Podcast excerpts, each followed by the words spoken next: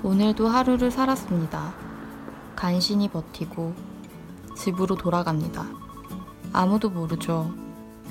웃고 있는 내 얼굴 뒤에 이렇게 깊고 어두운 우울이 숨어 있는지. 세상 끝에 혼자 버려진 기분이 들 때, 아무도 내 마음을 모르고 나조차 나를 몰라 막막해질 때, 귀를 기울여 봅니다. 마음이 아픈 사람들에게 나직하게 건네는 이야기. 오직 우울증만을 다루는 MBC 팟캐스트. 우울증도 괜찮아.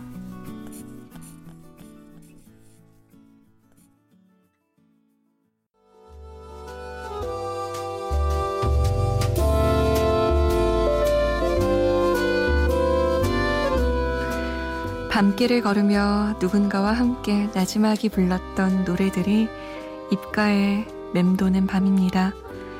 잠 못 드는 이유? 저는 강다솜입니다.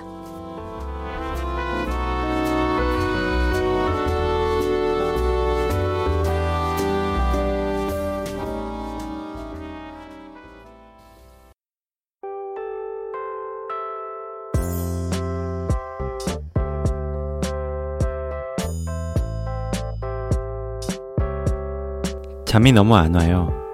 처음부터 그냥 약만 처방해줄까봐 겁나는데 먼저 내 얘기를 들어주는 분 나른한 목소리의 상담자 선생님 만날 수 있을까요? 정신과 가면 양들의 침묵 한니발처럼 무선 의사 나오는 거 아니죠? 영화 배우처럼 잘생긴 그런 선생님 어디 없나요? 정신과 의사들이 보여주는 정신과의 속살 어디서도 듣지 못했던 정신과의 속사정 이야기 내부자들 지금 바로 시작합니다.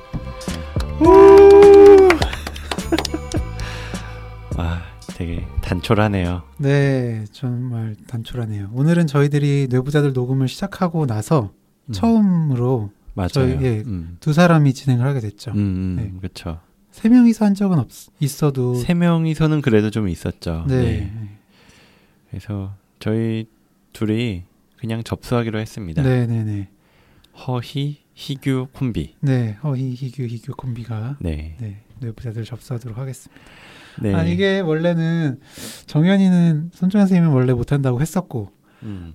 그 오동 선생님이랑 김종 선생님은 같이 하기로 했었는데 음. 네, 김종 선생님 뭐 언제나처럼 지각 네, 길게 할 것 같다고 아 오늘 첫 시간은 못 하겠다 음. 이렇게 얘기를 했고 동훈이는 약간의 사고 가 있어서 네 맞아요. 차를 고치러 네, 가버렸죠. 동훈이는 뭐 어쩔 수 없는 거였던 것 같고 네. 지우 형은 제가 언제 녹음 하면 좋겠냐 그래서 그 진료 시간 끝나자마자 바로 하자고 했잖아요. 그래서 지우 형 끝나면 아니, 맞춰서 할 줄 알았는데 아니 진료 시간이 1시 20분에 끝나는데 네 1시 반에 시작을 하자 그러면 그러니까 어떻게 하자는 거예요? 네 그럼 병원에서 청취자분들 하자는 혼좀 거예요. 내주세요. 그러니까요. 지각 대마왕 지용 형에게 질책의 메시지를 부탁드리고요. 네. 그 시작할 때 저희가 인트로 문구를 새로운 걸 했는데 네. 이거는 지난 방송에서 저희가 뭐 너무 식상하니까 새로운 문구를 좀 보내달라 음, 이렇게 했는데. 네. 크리스틴 님께서 메일을 보내주셨어요. 네. 사실은 저희 다섯 명 모두에 대한 하나씩 써주셨는데 저희 둘밖에 오지 못해서 이렇게 둘만 읽었습니다. 네, 정말 소중한 네, 그 인트로 보내주셔서 감사드리고요. 네, 저희가 다 또 네, 한 사람 한 사람 더 모일 때마다 네. 네, 소개해드리도록 하겠습니다. 하나씩 더 공개를 해 나가도록 하겠습니다. 네. 네, 아무튼 저희가 둘이서 방송을 이제 아, 준비하 저희 소개도 안 한 것 같아요. 아, 그러게요. 네, 네, 저는 내부자들의 윤희우입니다. 네, 저는 정신건강의학과 전문의 허규영입니다. 아, 진짜 이 둘이 하니까 정말 순서에 정신이 없네요. 네, 그리고 오랜만에 되게 다시 처음에 했던 것처럼 긴장하게 되는 것 같아요. 어, 맞아요. 네, 이것도 나중에 들어보면 진짜 흑역사 중에 하나로 남을지도 모르겠는데. 아 괜찮아요. 저희 그래도 우울증도 괜찮아도 저희 둘이서 하고 있잖아요. 음, 그러니까요. 네, 어, 그 방송도 뭐 많은 분들이 더 사랑해 주셨으면 좋겠고요. 네, 자, 오늘부터는 저희가 이 방송을 잠시 포맷이 조금 변경이 돼요. 그래서 네. 그동안 워낙 정말 많은 사연들을 보내주셨는데, 뭐, 이 방송도 방송이고 아니면 각자 일도 그렇고 또 여러 가지 일들이 너무 많이 있어가지고 사실 답장을 잘 못 드리고 있었잖아요. 네. 거의 한 세네 달 정도는 답장을 거의 손 놓다시피 할 정도로 음. 챙기지 못하고 있었던 것 같아서 정말 급한 분들도 있고 아니면 정말로 힘든 마음을 보내주신 분들도 있는데 그것들을 다 빨리 답장을 해드리지 못했던 것 같아서 이렇게 방송으로 좀 한 번에 하, 하루에 한 가지 사연이 아니라 여러 가지 사연을 같이 읽고 거기에 대해서 이야기를 드리는 형식으로 한 몇 번 방송을 꾸며보려고 해요. 네. 네. 그래서 오늘 방송 같은 경우엔 지난번에 38-1화에서 음. 식욕과 다이어트에 대해서 이야기를 했잖아요. 네. 그때 뭐 여러 분들이 식욕에 대해서 아니면은 본인의 다이어트나 아니면은 다이어트 약 뭐 이런 것들에 대한 여러 가지 질문을 보내주셨는데 그것들을 좀 모아가지고 대답을 드리도록 하고요. 다음 방송에서는 또 여러 가지 사연들을 모아서 이야기를 같이 나눠보도록 하려고 합니다. 네. 그러니까 저희가 어, 답변을 이제 제대로 못 드린 게 좀 죄송한데 음. 사연이 이제 좀 굉장히 길고 저희가 쉽게 답변해 드리기 어려운 음, 그런 내용들 좀 많았거든요. 그쵸. 네. 혹시 이제 그런 내용들이 이제 방송에서 다 다뤄질 수 없을 수도 있는데 음. 저희가 어, 처음에 이제 사연을 받으면서 말씀드렸던 게 꼭 모든 사연에 다 답장을 드리겠다라고 했던 음. 거잖아요. 음, 그래서 방송으로 만약에 다뤄지지 않은 사연에 대해서는 음. 네. 좀 시간이 걸리더라도 따로 네. 네. 그 메일로 네, 답을 드리도록 하겠습니다. 네. 그러면 오늘 본격적으로 사연 소개 시작드리겠습니다. 네. 하나씩 읽고 나서 그 사연에 대해서 이야기를 저희가 나누도록 할게요. 우선 비님이 보내주신 사연입니다. 안녕하세요. 저는 곧 30을 바라보는 직장인 여성입니다. 저는 작년 여름 이별 이후에 엄청난 상실감과 공허감, 자책감 등등의 기분으로 40kg까지 살이 빠지면서 정말 마른 사람이 되었었는데요. 올해 초부터 점점 폭식을 하게 되면서 7월인 지금은 15kg가 쪄서 55kg이 되었습니다. 과거에도 폭식을 하긴 했는데 그래봐야 하루 정도 폭식을 하고 다음 날은 조절을 해서 1, 2주 안에 다시 본래의 몸무게로 돌아가고 그랬는데 요즘은 갈수록 폭식의 일수도 길어지면서 지난주 수요일부터 뭐 일요일까지 뭐 내리 5일을 폭식을 하기도 하고 네. 그러면서 7kg가 쪄버리기도 하고 그랬네요. 3주 전에도 이렇게 4일 동안 폭식을 하고 6kg가 쪄서 2주 동안 열심히 굶고 해서 뺐는데 한 번 생긴 약속 때문에 또 입이 트여버리면서 5일을 쭉 폭식을 하고 7kg가 찌다니 이게 정상적인 건지 너무 괴롭습니다. 한번 폭식이 터지면 단순히 다이어트만 망치는 게 아니라 제 인생이 망쳐지는 기분이 들어서 문제입니다. 음, 폭식이 한번 터지면 제가 해오던 모든 걸 중단합니다. 공부나 취미생활이나 뭐 기본적인 씻는 이런 활동까지도요. 친구들과 약속을 해놨는데 전날 폭식이 터지면 그냥 잠수 타버립니다. 세상에서 사라지고 싶은 기분만 들고 아무도 모르는 곳에 가서 살고 싶거나 아니면 그냥 죽어버리고 싶어집니다. 섣부른 합리화는 싫어요. 진짜 제 삶을 나아지게 만들고 싶어요. 근데 실제 저는 너무 나태하고 음식에 미친 아주 볼품없는 사람이네요. 의지박약인 저는 어쩌면 좋을까요? 정신과에 방문해서 상담을 하면 저를 고칠 수가 있을까요? 지금도 폭식으로 온몸이 붓고 진짜 괴롭습니다. 그런데도 퇴근 후에 집에 가서 밥 비벼 먹으면서 그냥 늘어지고 싶다는 생각만 가득합니다. 도와주세요, 저를.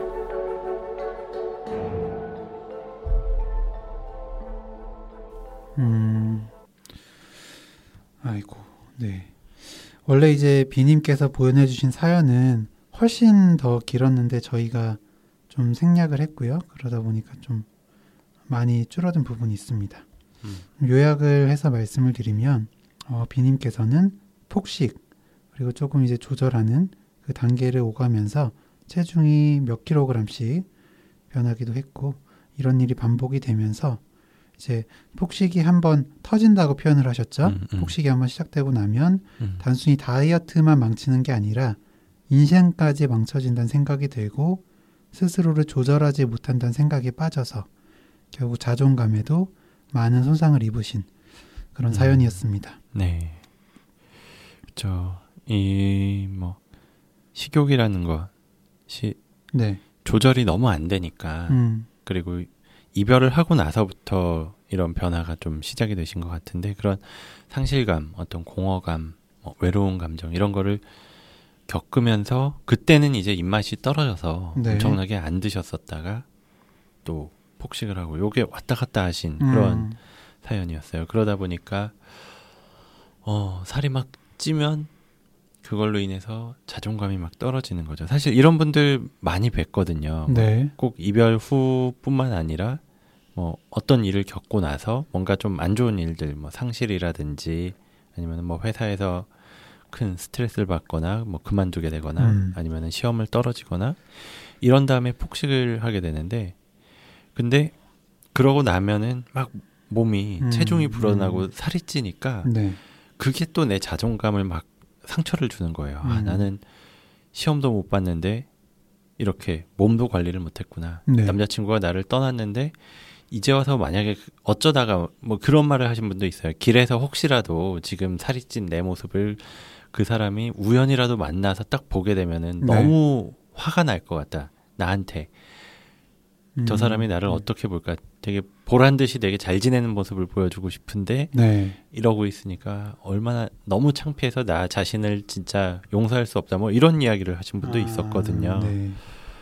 음, 그런 마음이 되게 많이 드실 것 같아요. 근데 이렇게 지난 시간에 저희가 뭐 폭식 아니면은 식욕 이런 것들에 대해서 이야기를 많이 했었잖아요. 네. 식욕 같은 경우에 스트레스를 받을 때 뭐 여러 가지 스트레스 호르몬, 뭐 콜티졸이나 이런 것들이 분비가 되면서 음. 자연스럽게 올라갈 수가 있고 그래서 막 음식을 많이 먹게 되고 이런 현상이 일어난다고는 했었잖아요. 네.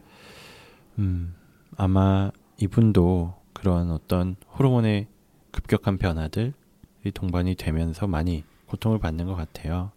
그래서 이분이 마지막에 좀 이런 식욕을 좀 조절하고 싶다 이렇게 말씀을 해주셨는데 어떤 좀 방법이 있을까요? 좀 어떻게 좀 도와드리면 좋을지. 음, 그래요. 일단 식욕 뭐 다른 부분은 잘 모르겠는데 일단 식사하시는 그 부분에 있어서 음. 조절 능력에 좀 문제가 있는 거는 맞는 것 같아요. 음흠. 네, 그래서 조절하는데 좀 도움이 되는 약물 치료가 어떨까 싶긴 하거든요. 음, 음. 네, 지난 시간에 이제 말씀을 드렸었죠. 음흠. 네, 뭐 맞아요. 그렇게 어떤 식욕에 대한 약물 치료가 사실은 뭐 정말 비만이거나 그렇지 않으면은 뭐 효과가 없을 수도 있다 이렇기도 하지만 이렇게 정말로 짧은 시간 뭐 며칠 동안 뭐 5일 동안 7kg가 찌고 이런다고 하셨으면은 정말 굉장히 많이 드시는 걸 거거든요. 그 정도로 드시는 경우에는 약물 치료가 진짜 효과가 이- 있잖아요. 네, 뭐한 한 일반적으로 먹을 정도만 먹었을 때 벌써 포만감을 느끼게 한다든지 아니면 더 이상 못 먹을 정도로 뭐 식욕이 좀 떨어진다든지 이런 게 되면은 어쨌든 그 내가 내 식욕을 컨트롤할 수 있다 이런 마음을 먹게 되면 그 다음에는 확실히 좀 마음이 편해지시지 않을까 최소한 내가 이 식욕 문제 때문에 자존감을 막 더 상처받는 일은 없지 않을까 음, 그런 생각이 드네요. 저는 윤희 선생님 말씀에 일부 동의하는데 음. 어, 조절 능력의 문제보다도 저는 이분이 그 내가 이렇게 음식 조절을 못한다. 음. 나는 어, 음식에 미친 아주 볼품없는 사람이다. 음. 라고 생각하시는 그 인지적인 부분이 음흠. 네, 좀 문제인 것 같아요. 음. 사실 음, 예, 음식 조절이 지금 어려움이 있으신 건 사실인데 음. 그 자체가 내 자신을 뭐 완전히 깎아 버릴 필요는 없는 거거든요. 음. 네. 그렇죠. 네. 음식 조절 못했다고 해서 내가 뭐 완전히 모든 걸 실패한 사람 이런 건 아니니까요. 음, 근데. 마치 예, 이 비님께서는 어, 내가 뭐 음식 조절을 못하고 체중 관리가 안 되면 나는 완전히 뭐 내 자신은 쓰레기다. 뭐 거의 이 정도까지 생각을 하고 계세요.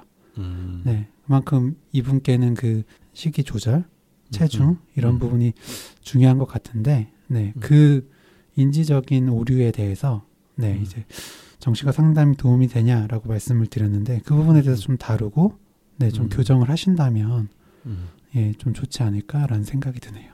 네.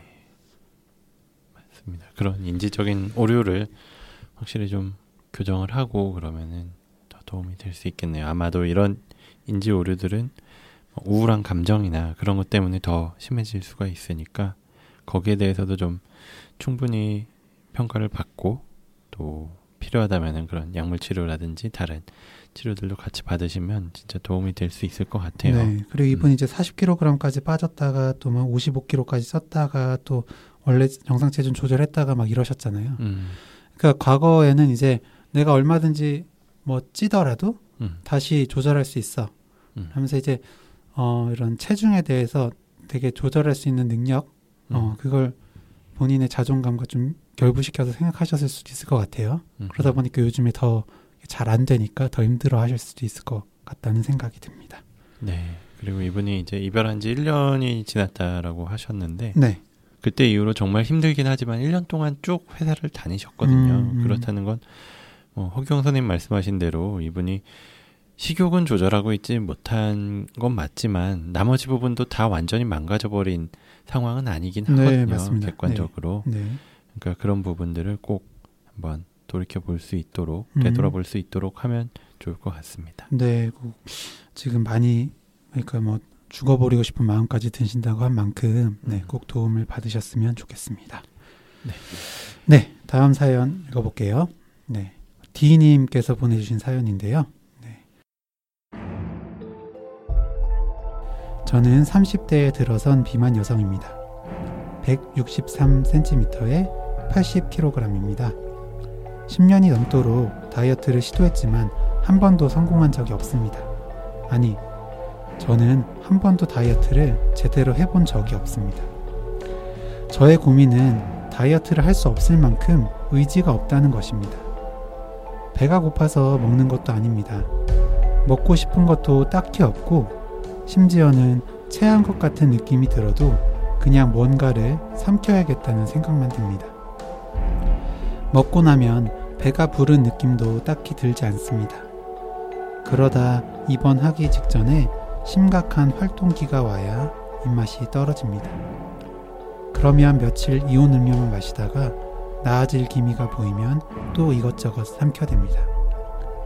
이런 제가 너무 혐오스러운데도 멈출 수가 없습니다. 또 이상한 점은 밖에서 사람들과 밥을 먹을 때에는 평소보다 많이 먹지 못한다는 것입니다. 밖에서는 1인분도 겨우 먹거나 다 먹지 못하는 경우도 있습니다. 혼자 있을 땐 라면 한 개를 끓여서 다 먹고 밥까지 말아 먹을 때도 있는데요. 단순한 가식일까요? 저도 제 자신을 잘 모르겠습니다. 음, 네. 디님이 보여주신 사연은 이 체중을 놓고 봤을 때는 비만의 범주에 들어가기는 했어요. 그 네. BMI라는 걸 계산해 봤을 때 한 30 정도가 나왔거든요. 네. 그리고 스스로도 그걸 알고 있고 또 다이어트를 여러 번 10년 넘게 시도는 하고 있지만 제대로 이어진 적이 없었다. 네. 그리고 계속 실패를 반복했었다.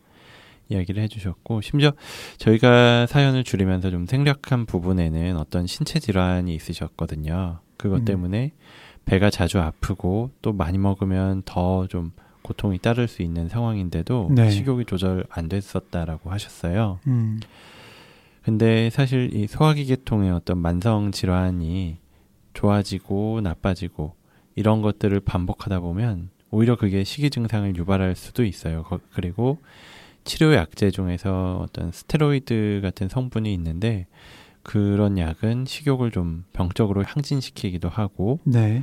아니면은 좀 이 소화기 질환 자체의 상태가 나아져서 속이 상대적으로 편해지면 그동안 못 먹었었던 어떤 영양 섭취를 더 하려고 약간 반동으로 폭식이나 아니면 과식을 할 수도 있겠죠. 음, 음. 그리고 한편으로는 또 오랜 시간 동안에 이 식욕 조절이 안 되면서 위장에 무리가 간 것이 원인이 돼서 이런 만성 위장 질환 같은 게 생길 수도 있다는 이야기도 있고요. 네. 지금 어쨌든 어떤 신체 질환 때문에 약을 복용하고 계셨다고 했는데 그 복용 중인 약에 어, 약을 드셨을 때 안 드셨을 때 차이를 좀 보시면서 식욕이 얼마나 영향을 받는지 좀 체크해 보시는 게 좀 도움이 될 것 같고요. 그 담당 주치의 선생님께 이제 식욕과 관련된 약제가 실제로 있는지 확인해 보는 것도 필요하시겠죠. 음. 네, 그리고 어쨌든 체중 조절이 필요한 상태인 건 분명하고 이런 식욕 항진 조절의 문제가 어, 오래되신 것 같아서 이제 정신건강의학과에서 평가를 좀 받아보고 도움을 받아보시는 게 좋을 것 같아요.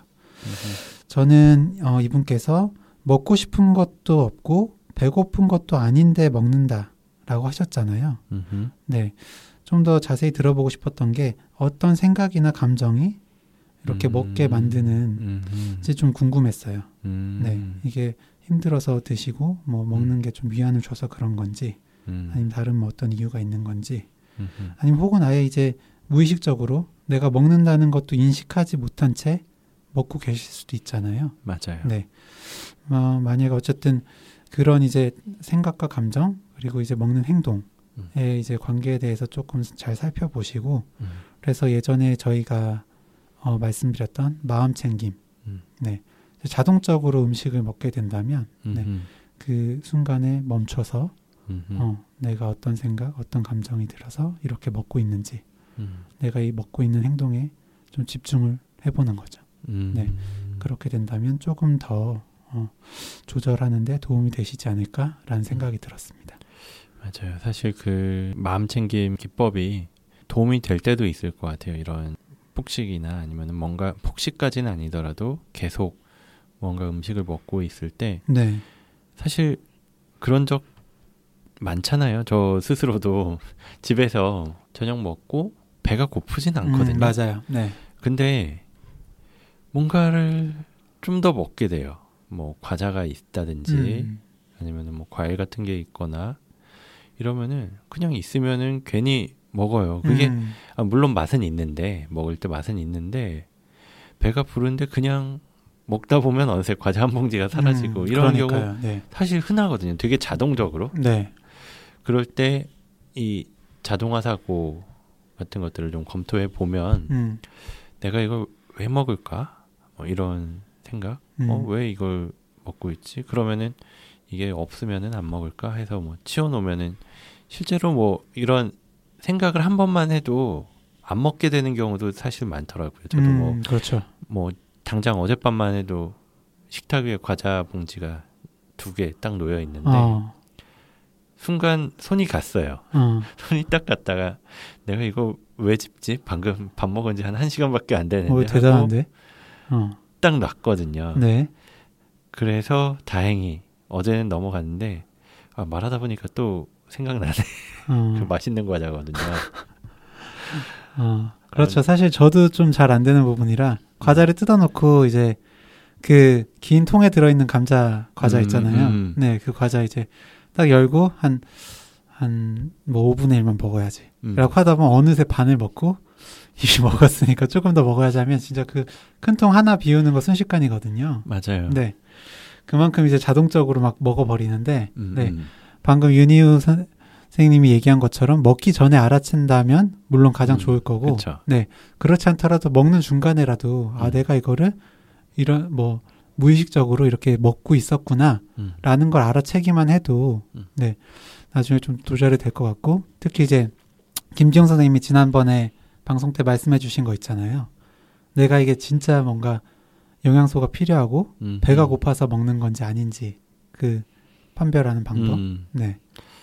근데 그게 뭐 허경 선생님은 브로콜리 또 맛있어. 아, 그렇죠. 네. 브로콜리 같은 걸 생각했을 때, 그래도 먹고 싶다면, 이게 음. 진짜 배고픈 거다라고 네. 했었는데, 네. 그러니까 자기가 뭔가 좋아하지 않는 어떤 음, 음식, 뭐 네. 브로콜리는 예시가 될 수 있을 것 같고요. 네. 그렇게 뭐 맛있지 않은 어떤 음식을 생각을 하면서 음, 내가 만약에 이 눈앞에 있는 게 과자가 아니라 뭐 브로콜리라면 음, 이걸 지금 먹을까? 음. 이렇게 생각을 해보는 거 이야기를 드렸었잖아요. 네, 그렇죠. 그건 어쨌든 음, 그 순간에 멈춰서 알아야 되니까. 음. 네, 자동적으로 먹고 있으면 안 되니까. 맞아요. 사실 근데 그게 쉽진 않아요. 저도 음. 아까 어제 상황을 말씀드렸는데 음. 제가 자발적으로 멈췄다기보다는 그걸 딱 집으려고 부스럭거리니까 어.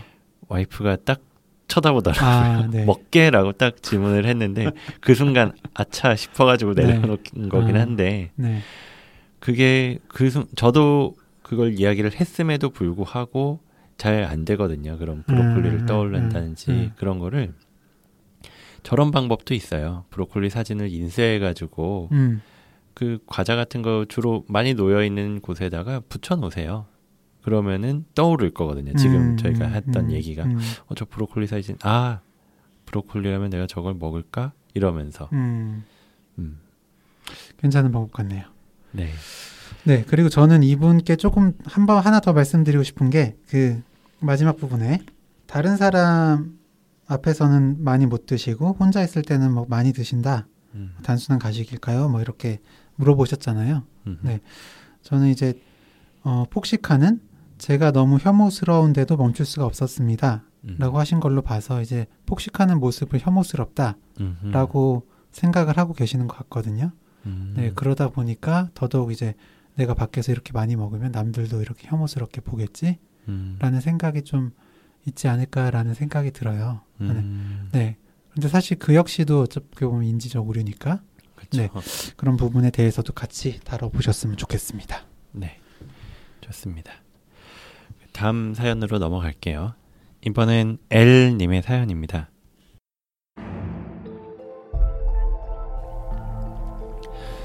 저는 30대 초반의 여성인데 무기력증이 심하고 몸을 움직일 수가 없어요. 침대에 있게 되고 뭔가 나가서 움직이려고 해도 몸이 말을 듣지 않아요. 정신은 이미 나가서 외출을 하고 볼일을 보는데 몸은 침대에 있거나 아니면 앉아서 폰만 하고 싶어요. 음, 아무것도 하고 싶지 않고 그 어떤 것도 하고 싶지 않아요. 그리고 잠이 너무 많이 와요.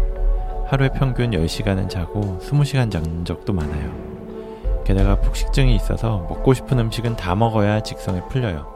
음식 중독처럼요. 음, 몸이 어디가 안 좋은가 싶어서 대학병원에 갔는데 종합검진을 크마먹고 큰 돈 들여서 했는데 아무 이상 없었어요. 음, 내과도 가보고 내분비내과에 가서 갑상선 검사까지 했지만 모두 아무 이상 없었습니다. 괜찮겠지, 나아지겠지 했지만 2년이 넘도록 변화되고 나아지지 않아서 이 잠 그리고 식욕 때문에 인생이 망할 것 같아요. 네. 과도하게 오는 잠과 몸이 제 뜻대로 움직여지지 않고 아무것도 하고 싶지 않고 우울하고 음, 핸드폰만 하고 싶어요. 외출하고 일도 하고 부지런하게 살아야 되는데 폭식만 하게 되고요. 정신과 약에 부지런해지고 의욕이 넘치고 활기가 생기고 긍정적으로 되고 식욕 억제가 되는 약이 있을까요? 그리고 약을 먹는다면 평생 동안 먹어야 할까요? 음, 네. 어, 그 엘님께서 보내주신 이번 사연은 먹고 싶은 걸 다 먹어야 직성이 풀리는 그런 사연이었는데요. 네. 어, 이런 증상 이외에도 무기력감 그리고 머리는 움직여야 한다고 말하고 있는데 몸은 침대에 누워 있게 되는 그런 의지가 잘 생기지 않는 음, 그런 증상에 대해서도 같이 말씀을 해주셨죠. 음, 그리고 이제 수면 양상의 변화도 이제 말씀을 같이 해주셨고요. 네. 그러니까 10시간씩 잠을 자야 하기도 하고 20시간까지 잠을 주무신 적도 있다고 하신 걸로 봐서요. 네. 어, 저는 이제 식이 증상만 따로 뭐 떼놓고 생각한다면 어, 이제 말씀하신 대로 폭식증, 그러니까 신경성 폭식증에 해당이 될 수 있을 것 같긴 하는데요. 네. 종합적으로 생각했을 때 가장 가능성이 높은 건 비정형 우울증이 아닐까라는 생각이 드네요. 음, 음, 음. 어떻게 생각하세요? 네, 제 생각도 음. 그런 생각이 많이 들었고요. 음. 이전 방송에서도 여러 번 말씀을 드리긴 했는데 일반적으로 우울증에서는 식욕이 떨어져요. 네. 입맛이 없고 뭐 모래를 씹는 것 같고 아무 맛도 느껴지지 않는다. 뭐 이렇게 이야기를 하시는 경우가 많은데 반대로 식욕이 크게 증가하는 경우도 있습니다. 음, 이런 경우에 우울감을 타겟으로 치료를 하면 식욕 증상 역시나 함께 좋아지는 때가 많아요. 네, 그렇죠. 이 또 비정형 우울증에서 그러니까 보통 우울증에서는 잠을 못 잔다. 그러니까 음. 불면 증상이 주로 나타나는데 음흠. 이분께서는 또 과수면 증상이 나타났잖아요. 음. 이것 역시 이제 폭식 그러니까 입맛이 오히, 그 식사를 오히려 더 많이 하게 되는 음. 것과 더불어서 좀 비정형 우울증을 어, 더 고려하게 만드는 점인 것 같습니다. 네. 그리고 마치 마비된 것처럼 정말 몸은 움직이지 않는다. 정신은 음. 벌써 밖에 나가서 활동하고 있고 이거 역시나 그 비정형 우울증의 기준 중에 하나. 네. 리듬 패럴라이시스. 예. 네, 완전히 납처럼. 그쵸. 음. 나비된 것처럼 딱 몸이 침대에 붙어 있다. 이렇게 음, 표현을 하시는 맞아요. 거죠. 네. 음. 그런 것들을 종합해 봤을 때 정말 이분은 비정형 우울증일 가능성이 제일 높을 것 같아요. 음. 음. 그래서 뭐 정신과 약 중에 부지런해지고 의욕이 넘치고 긍정적으로 되면서 식욕 억제가 되는 약이 음. 있는지를 물어보셨는데 네. 이런 것들은 이 항우울제 아니면은 기분 조절제 같은 것들이 어느 정도 효과를 내줄 수 있을 것 같아요. 맞아요. 음. 네. 그리고 이런 약 중에서는 일부는 폭식증에 사용하는 약도 있잖아요. 그- 폭식증 자체에도 항우울제나 이제 음. 기분 조절제를 쓰죠. 네. 그래서 이런 약물을 복용하신다면 회복하실 수 있을 거라는 말씀을 드리고 싶고요. 네. 다만 이분이 특히 걱정하시는 건 이런 상태가 한 2년이 넘도록 지속이 음, 됐다고 음. 그러셨어요. 그래서 이게 얼마나 치료를 받아야 되는지, 약은 얼마나 먹어야 되는지도 궁금하다고 하셨는데, 네. 자, 일단 우울증 자체에서는 보통 최소한 한 6개월에서 1년 정도는 드시는 게 좋다라고 말씀을 드리고 네. 그래요. 그 이후에 줄여가는 게 일반적이고 뭐 자세한 내용은 이전에 우울증을 다뤘던 방송을 들어보셔도 알 것 같고요. 근데 사실은 이 비정형 우울증이다 보니까 이 치료 기간도 조금 딱 정해진 지금 말씀드린 것처럼 뭐 6개월에서 12개월 물론 뭐 일반적인 우- 우울증도 마찬가지지만 그 기간을 정확하게 막 지키거나 그걸 확신할 수는 없어요. 확신하기는 어렵지만 그래도 확실한 건 분명히 달라질 수 있다는 것 그걸 먼저 말씀드리고 싶고요. 네. 다음 사연 읽어볼까요? 네. 케인님께서 보내주신 사연입니다. 네. 안녕하세요. 저는 비만 클리닉에서 10년 가까이 다이어트 약을 처방받아 복용 중입니다. 170에 55kg 정도로 사실 전혀 비만은 아닙니다. 처음엔 3에서 4kg 정도 약으로 쉽게 살을 빼려는 목적으로 먹던 것이 어느덧 지금은 2, 3일만 약을 먹지 않아도 식욕이 폭발하여 살이 찔까봐 너무 무섭고 심지어 몸의 컨디션이 크게 바뀌어서인지 아프기까지 합니다. 약으로 인해 밤에 제대로 못 자 자기 전 매일 술을 마시게 되고 이 또한 하루도 빠지지 않고 마시다 보니 중독에 가까워진 수준입니다. 어, 술은 한 맥주 3, 4캔 정도 드신다고 하셨어요. 음, 약을 당장 멈추고 운동을 해라 뭐 하는 이런 조언은 주변에서 계속 하지만 하루만 먹지 않아도 식욕이 돌아오니 저로서는 쉬운 선택이 아니며 부끄럽지만 워낙 운동은 좋아하지 않아 발이 잘 떼어지지 않는 게 사실입니다. 음, 누가 봐도 주- 좋지 않을 약을 먹고 그걸 견디려고 술을 마시고 다음 날의 피로를 또다시 카페인 등으로 버티다 잠이 안 오니 다시 술을 마시고 음, 약이나 음주로 인한 대인 관계의 피해 등은 전혀 없지만 너무 오랫동안 의지해온 저 약에서 이젠 벗어나 건강하게 지내고 싶습니다. 음.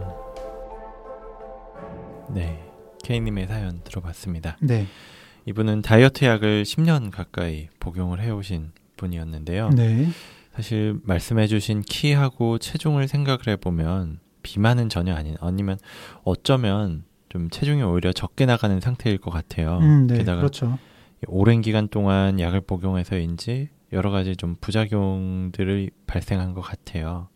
잠이 안 온다고 일단 말씀을 하셨고 음, 그리고 그것 때문에 잠을 자기 위해서 술을 마시게 되고 음, 그러니까 살을 빼고 사실 살을 빼는 게 결국 건강의 목적이 있잖아요. 네. 어, 몸매가 좋아 보이고 싶고 그런 것도 있지만 어쨌든 건강한 몸을 유지하고 싶다 이런 목적이 분명히 있었을 텐데 네, 오히려 그 패턴 때문에 몸이 더 망가질 수가 있는 거죠. 술을 계속 마시게 되고 하루에 한 세네 캔 정도라면 뭐 적은 양은 아니잖아요. 네. 음. 그런 건강을 위해서 시작한 다이어트가 오히려 건강을 해치고 있는 상황일 가능성이 좀 생각이 되네요. 음, 네. 어, 음. 일단은 뭐 케이님께서 약 때문에 잠을 제대로 못 잔다라고 말씀을 하셨잖아요. 음흠. 물론 약이 가능성이 있을 것 같긴 해요. 음. 네, 교감 신경을 활성화시키고, 그렇죠. 네, 약간 흥분되게 하면서, 음. 네, 잠을 못 자게 하는 경우들이 있거든요. 음. 근데 만약에 이제 어, 그런 부분이 문제라면 약 드시는 시간을 이제 아침으로 다 본다든지, 음. 네, 밤에는 다른 어떤 수면에 도움이 되, 되면서 음. 이제 그런 조절을 할 수 있는 다른 약을 음. 뭐 쓴다든지 하는 방식으로 이제 조절을 하는 게 맞을 것 같아요. 네, 이렇게 네. 술로 계속해서 드시는 것보다는 네. 네. 처음에는 어, 이런 체중 문제가 음흠. 메인이었겠지만 지금은 음. 술 문제가 음. 오히려 이제 더 메인으로 생각이 되거든요. 맞아요. 네. 그리고 이렇게 얼마 기간인지는 모르겠지만 매일같이 술을 마시셨다고 하니까 그게 네, 짧은 기간은 아니었을 것 같아요. 음. 그리고 그게 반복이 되면 이렇게 술을 마시고 잠들면 뭐 전에도 이야기한 적이 있지만 깊은 잠은 못 자거든요. 네, 얕은 잠에서 자꾸만 몇 번씩 깨고 그게 뭐 보통은 화장실 가느라 깬다라고 생각을 하시겠지만 잠 자체가 깊이 들지 않아요. 물론 화장실 때문에 깨기도 하고요. 네, 그래서 잠을 깊이 못 자게 되고 술을 마시고 자면 그러니까 다음 날은 피곤하니까 이분처럼 뭐 커피 카페인을 마시고 그게 또 악순환이 어떠, 어쩌면 되는 거죠. 다이어트 약도 약이지만 카페인을 많이 마시면 그거 역시나 잠을 쫓거든요. 네, 그래서 이 두 가지 물질은 확실하게 좀 조절을 할 필요가 있을 것 같아요. 술 음, 그리고 카페인 음, 가능하면 끊어야 되는 상황인 거라고 보여요. 만약에 이게 정말 잠을 위해서 마시는 거고 뭐 사회생활이나 이런 걸 위해서 마시는 게 아니라면 그리고 그거여도 지금 이 어떤 악순환을 끊기 위해서는 당분간 어느 정도 기간 동안 보통 한 저는 한 달 정도 말씀드리는데 네, 그 정도는 확실히 그냥 끊어야 된다라고 말씀을 드려요.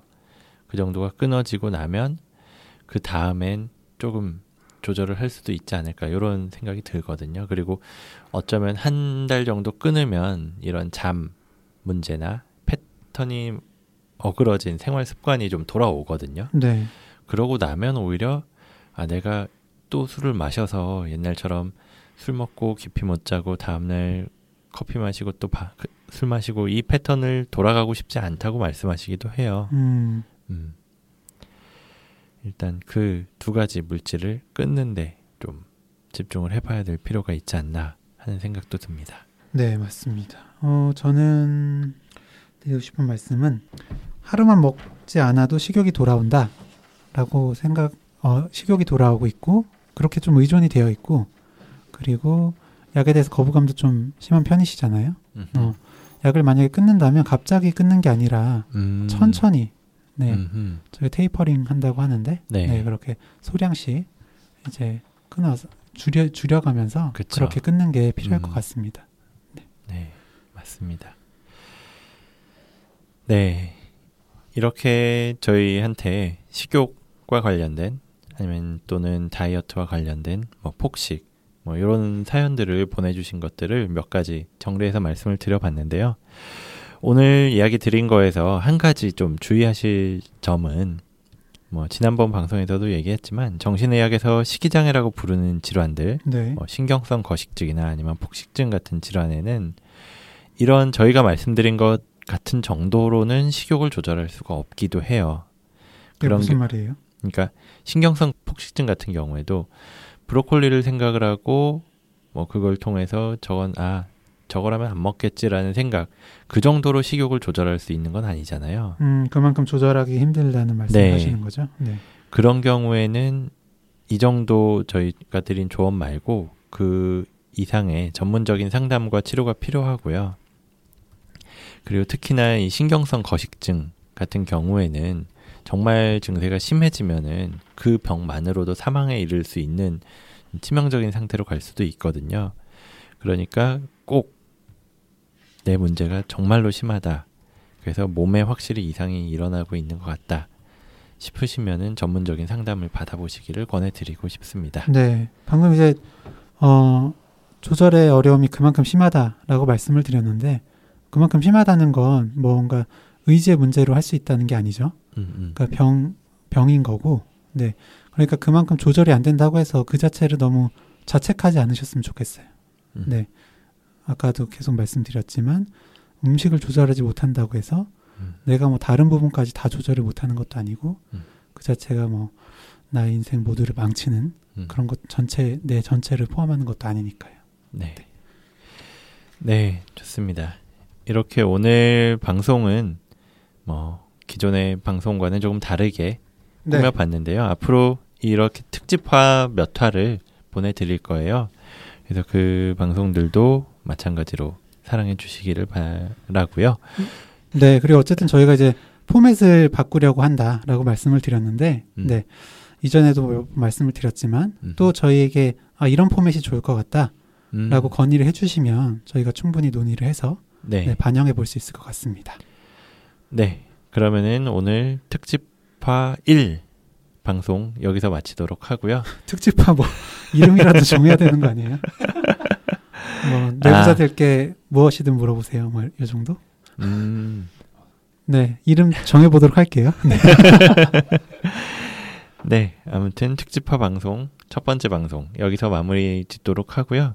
다음 시간에도 마찬가지로 더 재미있고 유익한 방송으로 찾아뵙도록 하겠습니다. 감사합니다. 감사합니다.